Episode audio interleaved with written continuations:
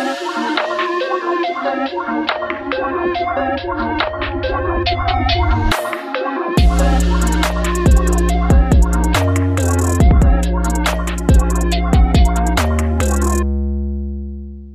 und herzlich willkommen zu Schwarz auf Gelb, Menschenrechte auf der gelben Couch, eurem Amnesty International Podcast.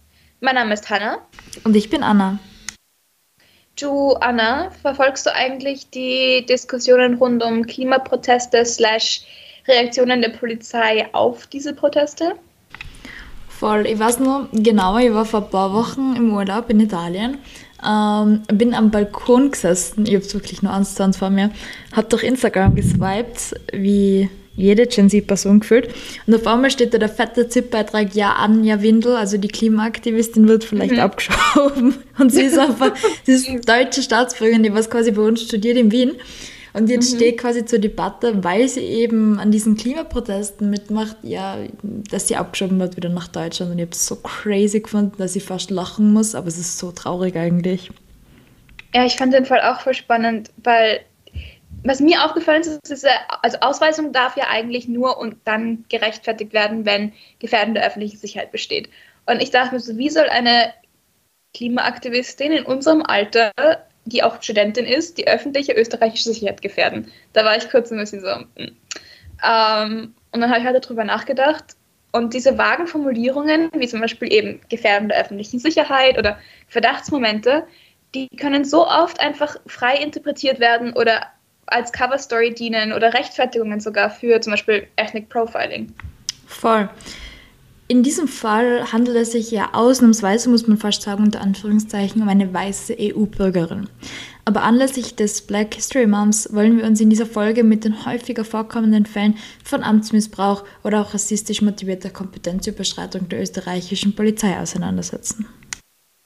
Genau, Anstoß zu dieser Folge war für uns ein Bericht der European Union Agency for Fundamental Rights aus dem März 2021, der veranschaulicht, dass Österreich überraschender und traurigerweise EU-weiter Spitzenreiter ist, was ethnically motivated äh, Anhaltungen und Untersuchungen von Privatpersonen angeht. Ähm, und trotz diesem Berichts will sich die Polizeigewerkschaft nicht eingestehen, dass Österreich ein strukturelles Rassismusproblem in ihrem Polizeiapparat hat. Theoretisch hat Österreich ja eigentlich eine Reihe von völkerrechtlichen Verträgen ratifiziert, die ein generelles Verbot von rassistischer Diskriminierung enthalten. Stichwort ist dabei theoretisch. Dazu gehören der Internationale Pakt über bürgerliche und politische Rechte, der Internationale Pakt über wirtschaftliche, soziale und kulturelle Rechte und die Europäische Menschenrechtskonvention. Diese Verträge verpflichten Staatsverwaltungs- und Justizbehörden nicht nur, nicht selbst diskriminierend zu handeln, sondern sie haben auch die wichtige Aufgabe, alle Menschen vor Diskriminierung zu schützen, einschließlich Verletzungen dieses Rechts durch Privatpersonen und Organisationen. In der Praxis sieht das jedoch leider oft anders aus.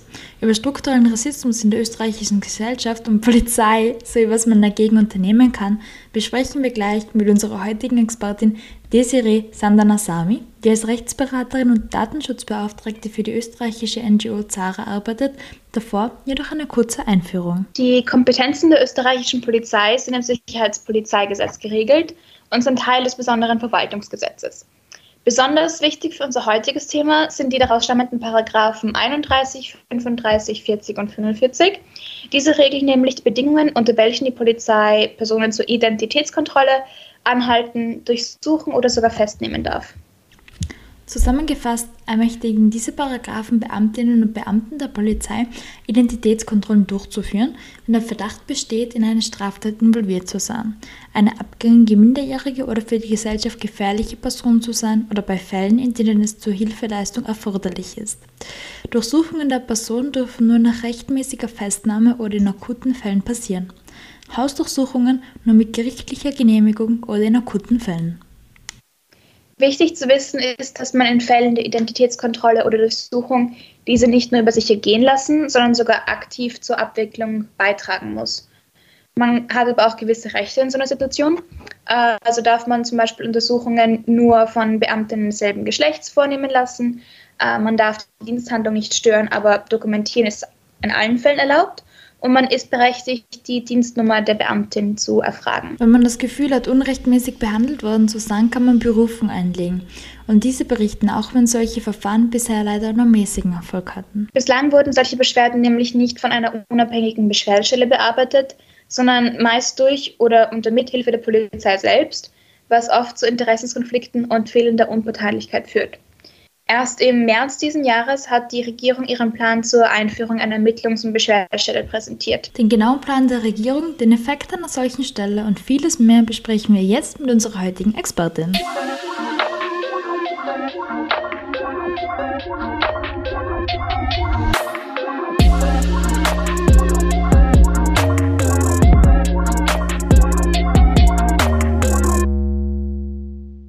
Und ich darf jetzt Desiree Samnasami zu unserem heutigen Experteninterview begrüßen.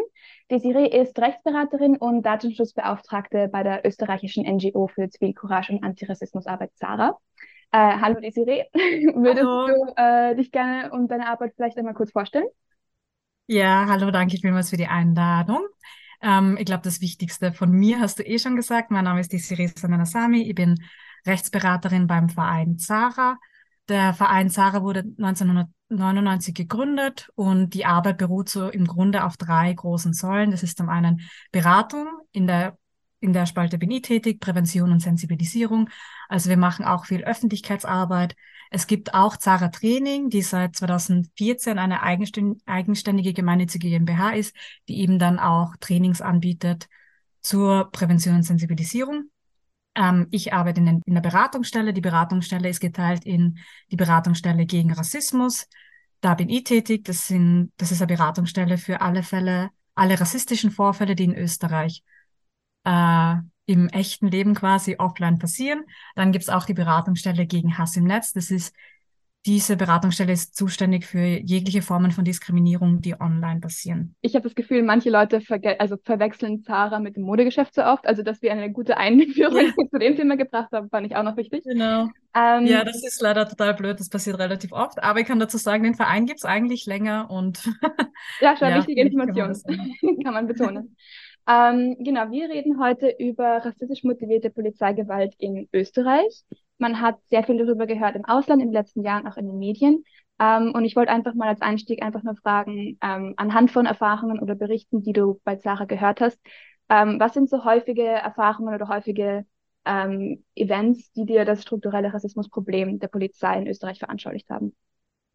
Genau, also es sind ähm, relativ viele Meldungen, die da auch eingehen. Ich glaube, äh, rassistische Polizeigewalt, die als solche erlebt wird, ist dann oft auch ein Lebensbereich, wo man sich dann auch wirklich meldet, weil eben die Polizei auch staatliche Gewalt einfach repräsentiert und das einfach extrem wichtig ist, dass man sich als Teil der Bevölkerung eben sicher fühlen kann in dem Land, in dem man lebt.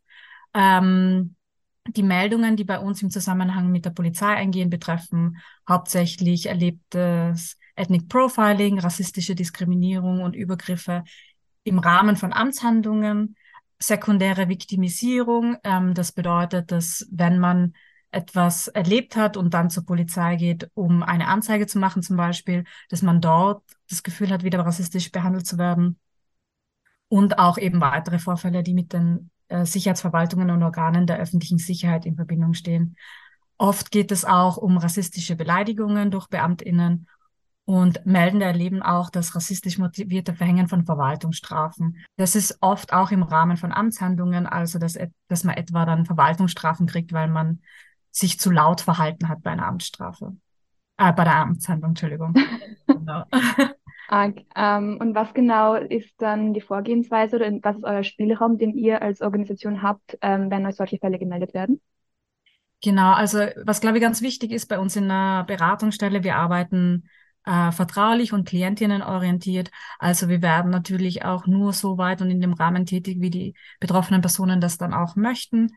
Ähm, das kann nämlich ähm, verschiedene Gründe haben, zum Beispiel, warum betroffene Personen das selbst nicht möchten. Es ist ja schon einmal zum einen traumatisierend rassistische äh, Vorfälle, besonders im Zusammenhang mit der Polizei zu erleben. Das erfordert ja dann auch sehr viel Energie, das überhaupt zu melden und dann jeder weiterführende Schritt erfordert ja auch wieder sehr viel Energie.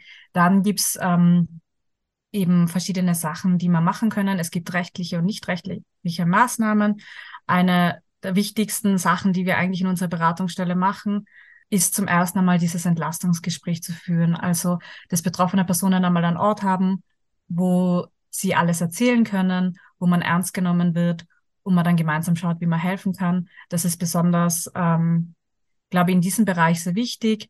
Bei rassistischer Polizeigewalt gibt es natürlich auch rechtliche Maßnahmen, die gesetzt werden können.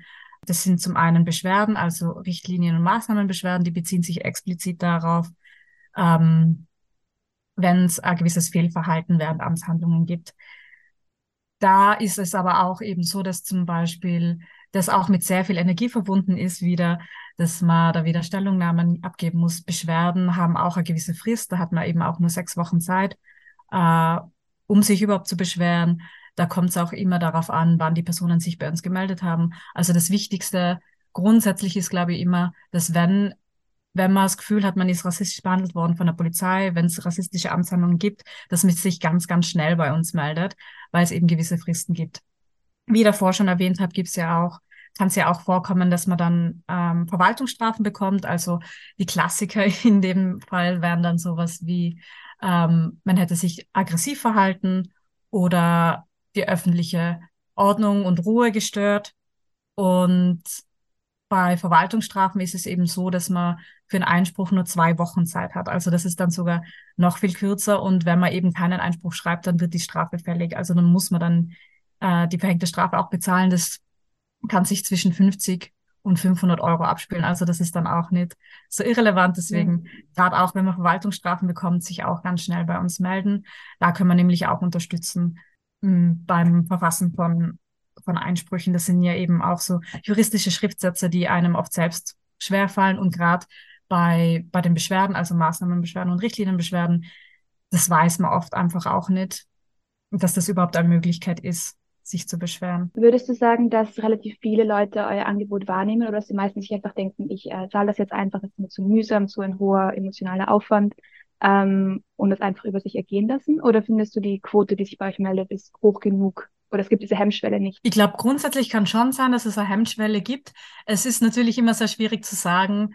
Ähm, das Einzige, was wir wissen, ist auf jeden Fall, dass die Leute, die sich bei uns melden, schon einmal so weit sind, dass sie Zara kennen, den Verein, dass sie wissen, dass man da eigentlich was tun kann und dann auch die Personen eben sind, die dann die Energie aufwenden, um sich bei uns zu melden. Das ist natürlich immer, das ist gerade bei unserer Arbeit eben das Ding, dass wir immer nur sagen können, wir sind die Spitze des Eisbergs. Also es gibt natürlich eine ganz, eine ganz große Dunkelziffer an Personen, die gar nicht wissen, dass, dass es einen Verein gibt, der diese Arbeit macht, die gar nicht an diese Möglichkeit denken, sich zu beschweren. Gerade bei, wenn man von Rassismus betroffen ist und Rassismus erlebt, dann erlebt man das ja eigentlich schon die längste Zeit seines Lebens.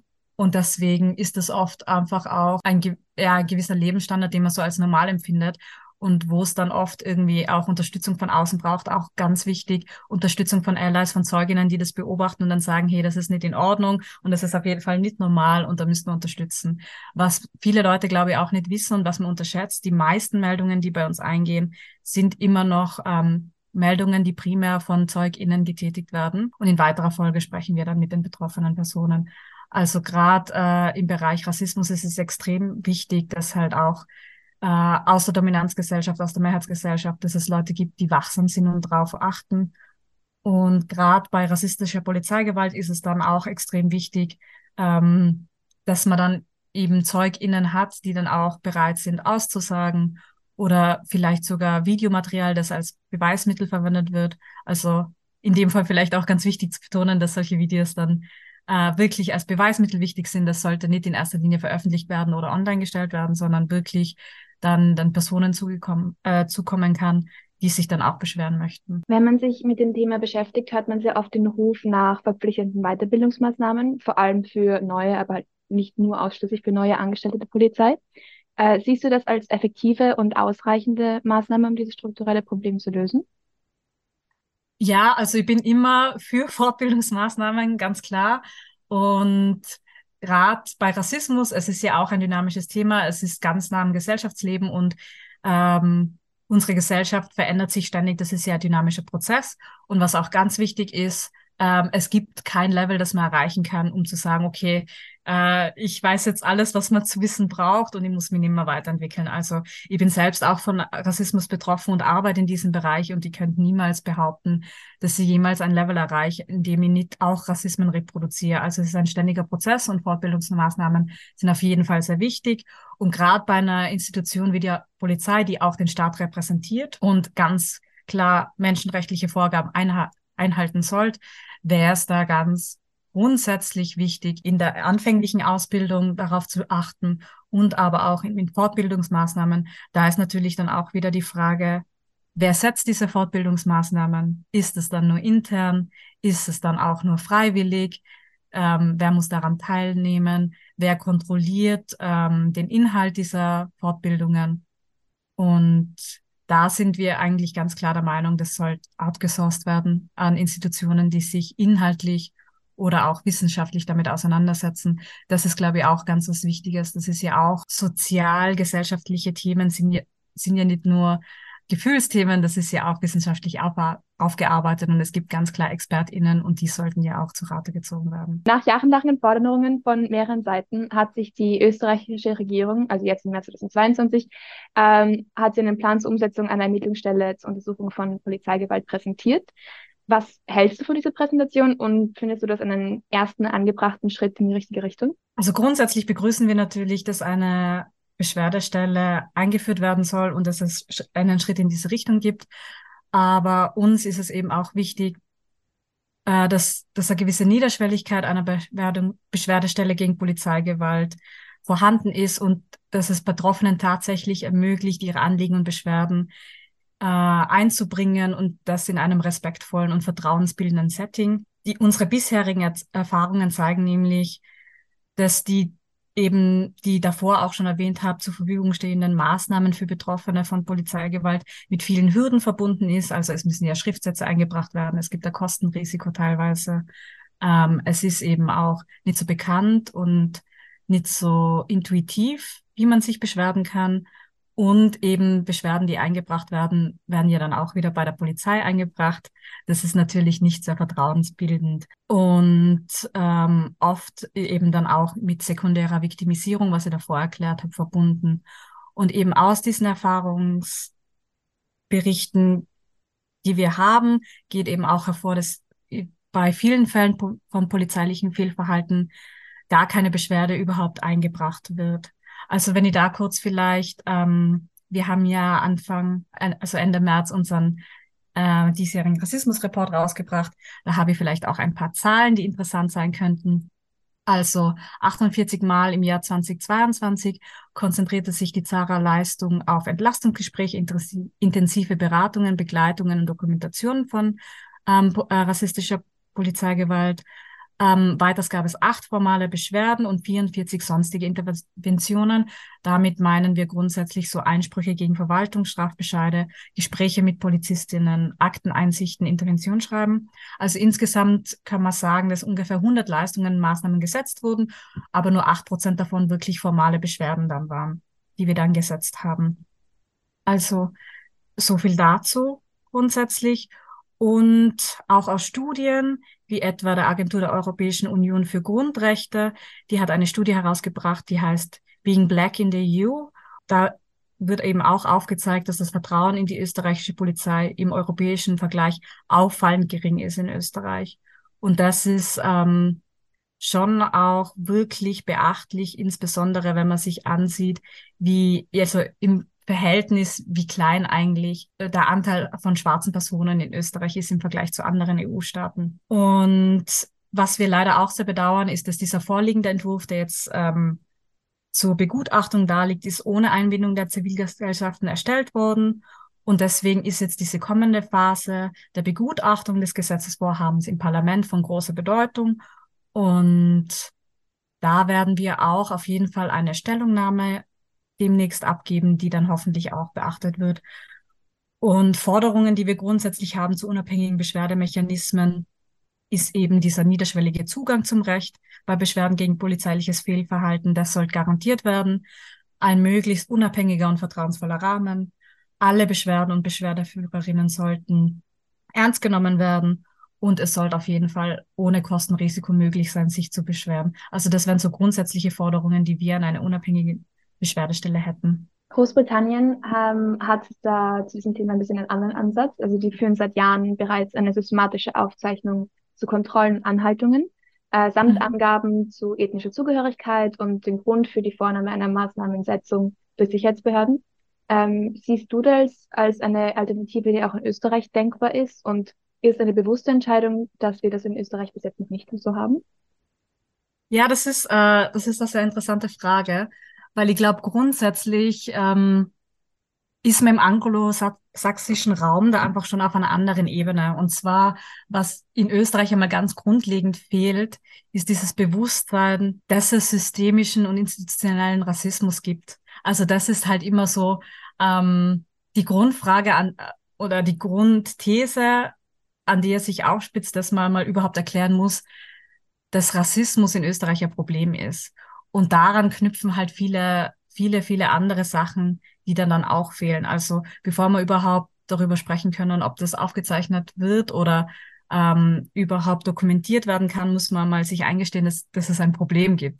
Und das ist eben ganz wichtig, weil was viele, was in vielen Gesprächen eben herauskommt, ist, dass es immer noch diese Grundhaltung gibt, dass Rassismus ein Problem ist, wenn man Rassist ist oder Rassistin oder wenn man sich so verhalten möchte. Und das, das Grundlegende, was es da braucht, ist einfach einmal sich einzugestehen, dass wir in einem rassistisch geprägten System sozialisiert sind, die gesamte Gesellschaft, und dass es eben ein aktives Tun braucht, um aus dem herauszukommen. Und was da ganz wichtig ist, ist eben dies, dass, dass es nicht reicht, nicht rassistisch sein zu wollen, sondern man muss aktiv antirassistisch eingestellt sein und nach diesen Prinzipien Handlungsschritte setzen, um das eben vermeiden zu können. Denn wenn man nichts macht, wird man immer dieses rassistische System reproduzieren. Es geht gar nicht anders. Und deswegen wäre das total ein wichtiger Schritt, einmal zu sagen, okay, Rassismus ist ein gesellschaftliches Problem, das wir haben. Und dann kann man eben Maßnahmen setzen und eben genau das, was du angesprochen hast mit Aufzeichnungen, wäre schon einmal ein erster Schritt. Also einfach einmal zu schauen, was ist der Status quo, wo stehen wir gerade ähm, und das zu dokumentieren. Sa äh, eine Sache, die wir auch immer wieder anbringen bei der Polizei, ist, dass es schon einmal wichtig wäre, einfach nur mal zu dokumentieren, wie viele Richtlinienbeschwerden, weil Richtlinienbeschwerden werden direkt bei der Polizei eingebracht, ähm, kommen überhaupt rein und wie, wie ist dann der Ausgang dieser Richtlinienbeschwerden, wie viele äh, verlaufen dann positiv mit einem Klaglostellungsgespräch oder wie viele werden dann inhaltlich abgewiesen. Also einfach einmal diese Zahlen zu haben und zu wissen, was passiert eigentlich und wie wird damit umgegangen, wäre schon mal extrem wichtig. Das stimmt auf jeden Fall. Vor allem während den ersten Covid-19-Lockdowns hat man in ganz Europa jetzt ähm, ein systematisches Vorgehen der Polizei, vor allem in Bezirken, die ähm, mehr Migrationshintergrund haben, gesehen. Also man hat eine Zuspitzung von diesem systematischen ähm, äh, rassistischen Verhalten der Polizei gesehen. Ähm, kann man das in Österreich so in der Art auch beobachten? Also hat man eine Zuspitzung äh, und mehr Berichte in dieser Zeit in Österreich auch verfolgen können? Also während Covid-19 sind auf jeden Fall die Meldungen, die bei uns eingegangen sind, äh, zu Ethnic Profiling gestiegen. Ethnic Profiling, was ist das? Also das bedeutet, dass die Entscheidung, ob und oder in welcher Weise eine Amtshandlung von PolizistInnen durchgeführt wird, auf Eigenschaften wie Hautfarbe, Sprache, vermuteter oder tatsächlicher, tatsächlicher ethnischer Zugehörigkeit, Religion oder Staatsbürgerschaft beruht. Eben darunter fallen zum Beispiel die gezielte Kontrolle von schwarzen Personen oder People of Color ohne konkrete Verdachtslage. Und während Covid-19, also während dieser Zeit der Lockdowns, sind vermehrt bei uns Fälle eingegangen, wo Personen berichtet haben, dass sie eben das Gefühl haben, aufgrund von Ethnic Profiling kontrolliert zu werden. Und das sind dann oft einfach so Identitätsfeststellungen und ähm, eben Amtshandlungen, die gesetzt worden sind, wo Personen dann gesagt haben, sie sind kontrolliert worden, aber weiße Personen um sie herum wurden dann nicht kontrolliert, während sie in einem Park gesessen sind. Also da war sind auf jeden Fall die Zahlen gestiegen, bei uns auch mit den Meldungen, ja. Ich will zum Abschluss äh, unseren Hörerinnen noch gerne ein paar praktische Informationen mitgeben, sollten diese traurigerweise notwendig sein, äh, und dich fragen, was Betroffene bzw. Zeugen von rassistischer Polizeigewalt genau unternehmen können. Also was sind rechtliche Möglichkeiten, was sind unter anderem eure Organisation, aber auch andere Stellen, an die sie sich wenden können, ähm, um das aufzuweisen, zu registrieren, ähm, was genau sind Vorgehensmaßnahmen? Genau. Also in erster Linie ist es natürlich wichtig, dass man während der Amtshandlung nach der Dienstnummer der Beamtinnen fragen darf, dass man filmen und fotografieren darf. Diese darf man natürlich nicht verbreiten, das ist ganz, ganz wichtig, aber man darf selber während der Amtshandlung filmen. Auch ZeugInnen dürfen filmen und fotografieren. Aber eben, wie gesagt, bitte, bitte nicht veröffentlichen, sondern einfach wirklich nur zu Beweiszwecken aufbewahren und dann eben den betroffenen Personen geben oder wenn man selbst betroffen ist, dann ähm, auch mitbringen, wenn man dann zu uns kommt und sich rechtlich beraten lässt. Das ist einmal ganz wichtig. Es wäre auch wichtig, sich schnell bei uns zu melden, wegen den eben wieder vorgenannten Fristen, die relativ kurz sind. Als Zeuginnen einer Amtshandlung grundsätzlich, man darf Amtshandlungen beobachten. Also was da höchstens sein kann, ist, dass Beamtinnen sagen, man darf die Amtshandlung nicht stören und man soll sich entfernen. Das bedeutet aber nicht, dass man weggehen muss. Man kann einfach sagen, okay, man geht zwei Schritte zurück oder drei oder vier, ist zwei Meter entfernt, beobachtet die Situation noch, darf dann auch noch mitfilmen und ähm, stört, kann so, kann in dem, also man kann ja auch nachfragen, man kann jetzt sagen, okay, ist das jetzt weit genug weg und dann einfach ähm, dabei bleiben als ähm, Person, die eine Amtshandlung beobachtet, kann man auch immer anbieten, dass man Vertrauensperson ist. Vertrauenspersonen dürfen von Amtshandlungen auch nicht weggeschickt werden. Ähm, man muss die Person, die beamtshandelt wird, nicht unbedingt kennen. Also als betroffene Person kann man auch jede, jede Passantin, jeden Passantin auf der Straße fragen, können Sie meine Vertrauensperson sein? In dem Fall ist es sogar auch so, dass wenn man festgenommen wird, dass die Vertrauensperson dann auch mitgehen darf. Also das ist vielleicht auch nochmal ganz was Wichtiges. Im Grunde das Wichtigste wäre einfach auch immer hinzuschauen und aufmerksam zu sein. Ähm, genau, also Zivilcourage zu zeigen in solchen Situationen. Und oft muss man da gar nicht viel machen, sondern einfach ähm, auch nur stehen bleiben und schauen. Hast du noch irgendwas, was du hinzufügen möchtest? Die aktuelle Studie von der ähm, Grundrechteagentur der EU, also aus 2021, zeigt nämlich auch, dass in Österreich schwarze Menschen, in diesem Fall konkret Sub-Saharan Africans, wie sie in der Studie genannt werden, werden fast doppelt so oft von der Polizei angehalten werden wie die weiße Bevölkerung. Und das führt eben auch dazu, dass drei Viertel der weißen Menschen, die in Österreich leben, Polizeikontrollen auch als respektvoll empfinden und eben schwarze Personen nur zu etwa einem Viertel. Und damit ist Österreich leider traurigerweise negativer Spitzenreiter in den EU-Staaten. Kein anderes EU-Land hat so schlecht abgeschnitten. Jedes Jahr werden Dutzende Fälle von Rassismus im Zusammenhang mit der Polizei erlebt und wahrgenommen und eben teilweise auch an, an uns, an Zara gemeldet. Und 2022 haben wir bei Zara 59 Meldungen gehabt und 2021 102 Meldungen. Ähm, vielen Dank für die motivierenden Worte und den ganzen Input. Äh, und vielen Dank, dass du dir Zeit genommen hast, mit uns darüber zu reden. Ja, total gerne. Vielen Dank für die Einladung.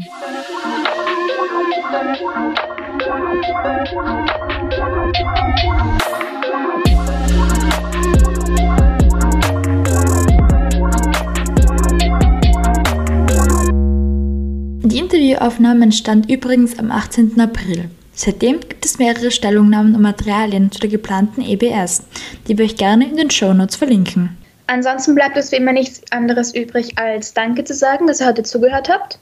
Details und Quellen findet ihr in unseren Shownotes. Falls ihr noch Fragen, Anmerkungen oder Themenvorschläge habt, schreibt uns gerne an podcast.amnesty.at. Ansonsten bis zum nächsten Mal auf der gelben Couch.